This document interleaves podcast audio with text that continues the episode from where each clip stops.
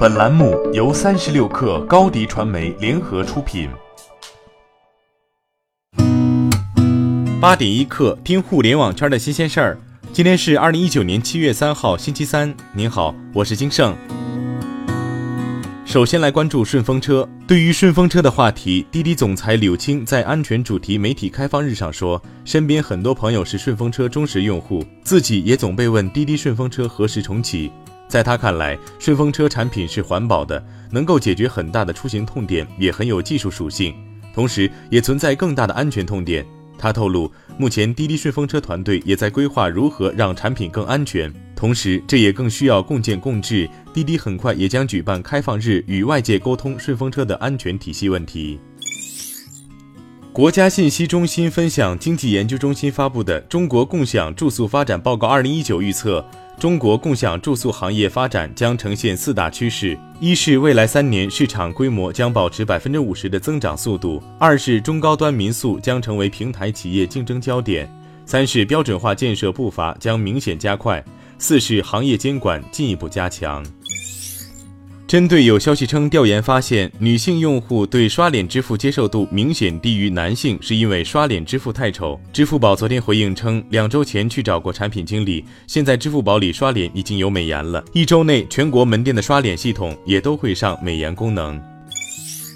阿拉丁小程序数据统计平台昨天发布了二零一九年上半年小程序行业发展白皮书，上半年头部小程序变化十分明显。六月 Top 一百榜单中，视频类小程序成为上榜率最高的分类。在这之前，网络购物类小程序也在春节后连续超越小游戏。近几个月 Top 一百榜单的分类更加均衡，市场成熟度不断走高。对于下半年小程序的发展状况，阿拉丁给出预测：微信小程序 DAU 年底将突破三点二亿，传统企业加速利用小程序连接线上线下，实现互联网加。小游戏的竞争将从同质化竞争进入品质化竞争阶段。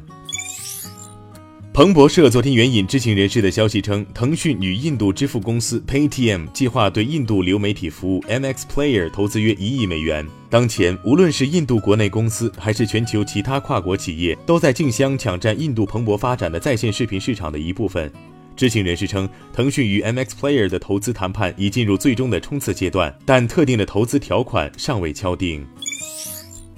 小米昨天发布了小米 CC 系列手机。小米 CC 定位于一款年轻人的拍照旗舰，把美颜自拍作为其主要卖点。首先是手机前摄三千两百万像素，后置是跟小米九一样的索尼四千八百万主摄，充分满足女孩自拍的需求。在 AI 美颜的风格上，修饰小瑕疵的同时，也保留用户的小特点。而且由于自拍多会消耗更多的电量，小米 CC 配备了四千零三十毫安时的大电池。另外，小米手机一般讲究性价比或黑科技，但小米 CC 一反常规，把美放在了第一位。小米 CC 产品经理魏思琪称，从外观设计到色彩命名，到发布会的风格和人选，小米 CC 都充分迎合女孩对美与浪漫的需求和想象。据福布斯消息，全球信息提供商 IHS Markit 认为，苹果正在设计一款搭载 iPad iOS 系统的可折叠屏设备。苹果将采用微软双屏 Surface 的概念开发一款竞品，搭载 iPad iOS 系统，使用苹果 A 系列处理器。这款设备可能将采用 MacBook 的显示屏尺寸，但苹果依然强调设备的便携性。同时，它也可以接入 5G 网络。但这款设备不会很快问世，因为苹果目前最紧迫的任务是开发2020年上市的 5G iPhone 手机。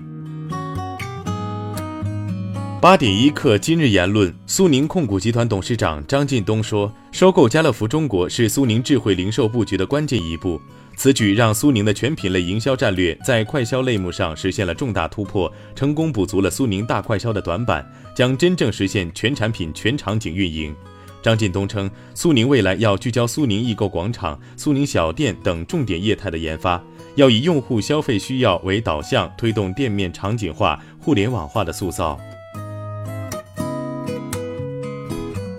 据外媒报道，今年早些时候，三星的可折叠手机 Galaxy Fold 被誉为智能手机的革命。现在，在显示问题导致延迟推出后，消费者正在等待一个可能的发布日期。日前，三星电子首席执行官高东进在接受采访时称，Galaxy Fold 还没准备好，他就把它推出了，这说起来很尴尬。高东进说：“我承认我在可折叠手机上出现了一些偏差，但我们正在补救当中。”好，今天咱们就先聊到这儿。编辑崔彦东，我是金盛，八点一刻，咱们明天见。